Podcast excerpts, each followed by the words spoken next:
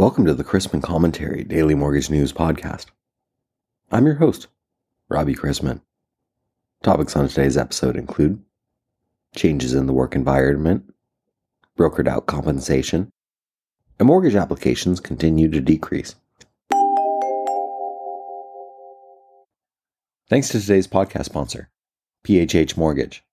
For over 30 years, PHH Mortgage has provided industry leading mortgage services and helped countless homebuyers and homeowners find financing solutions to meet their needs.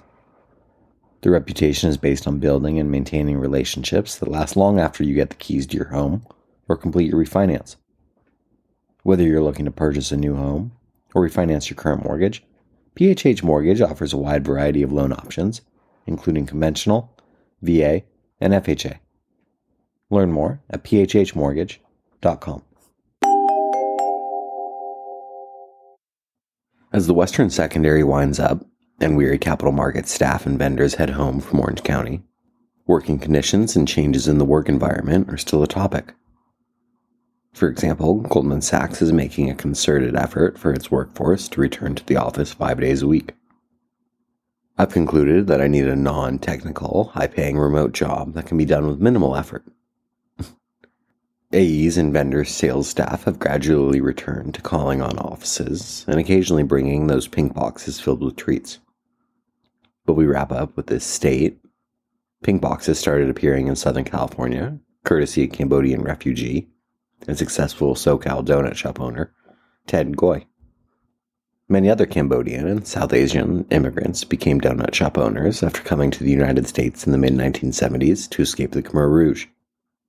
Ngoy's donut boxes were supplied by a paper company called Westco, and he was hoping to save a few bucks by using a cheaper box. According to the Los Angeles Times, 200 pink boxes cost $20, and 200 white boxes were $25.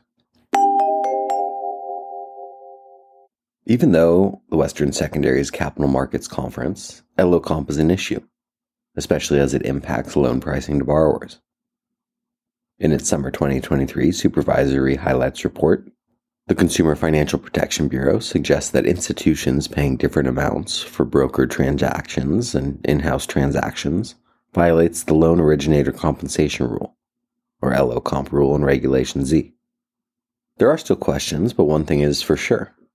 Companies paying differently for brokered versus in house loans should analyze the impact of these statements to ensure their structures fall within their risk tolerances and determine how to best mitigate risks in this messier world. Speaking about LO comp and brokered loans, those of you who think ignorance is bliss and safety in numbers might want to reconsider blindly compensating your originators differently for brokered loans after the most recent CFPB supervisory highlights seem to make that a clear violation. Ahead of Friday's speech from Fed Chair Powell, the market has been reminded about the questionable health of the banking sector, as Standard & Poor's downgraded several banks. Investors are jittery ahead of Jerome Powell's speech, but have finally succumbed to the Fed's higher rates for longer policy stance. Fed funds futures prices are now implying a nearly 40% chance that the Fed will ratchet rates higher by an additional 25 basis points prior to year end, up from just over 25% one month ago. The fear amongst investors is that the neutral interest rate will need to be higher than it was pre pandemic, even if inflation returns to 2%, which could force policymakers to delay their first rate cut. Today we have the new home sales report, but yesterday we learned that existing home sales fell 2.2% in July to a seasonally adjusted annual rate of 4.07 million. Sales receded 16.6% from one year ago as the inventory of existing homes for sale remains tight and affordability continues to be adversely impacted by rising prices and higher mortgage rates.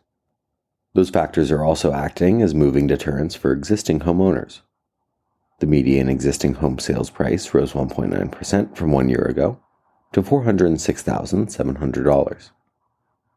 The inventory of unsold existing homes increased 3.7% from the previous month to 1.11 million at the end of July, or the equivalent of 3.3 months' supply at the current monthly sales pace.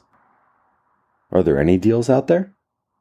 It seems that the lion's share of business is going to those LOs and companies that had relationships with referral sources before the pandemic's huge rush of refis.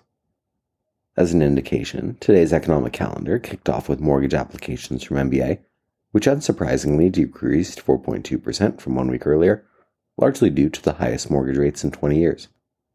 Later today brings preliminary August S&P Global PMIs, the aforementioned July new home sales, and a treasury auction of $24 billion reopened two-year floating rate notes and $16 billion of 20-year bonds. Floating rate notes are relatively short term investments that mature in two years and pay interest four times each year. We begin the day with agency MBS prices better by three eighths to a half, and the 10 year yielding 4.25 after closing yesterday at 4.33%. The two years at 4.99%. Let's wrap up with a joke and some housekeeping. There were four mortgage professionals heading out from the California MBA when the car suddenly sputtered and died, so they pulled over. At first, the salesperson asked, Who forgot to get gas? The processor said there was gas, then exclaims, It's the battery. Next, the underwriter chimed in with, No, the battery wouldn't stop the car, it must be the water pump. After a moment, the IT manager says, Maybe we should all get out and then get back in.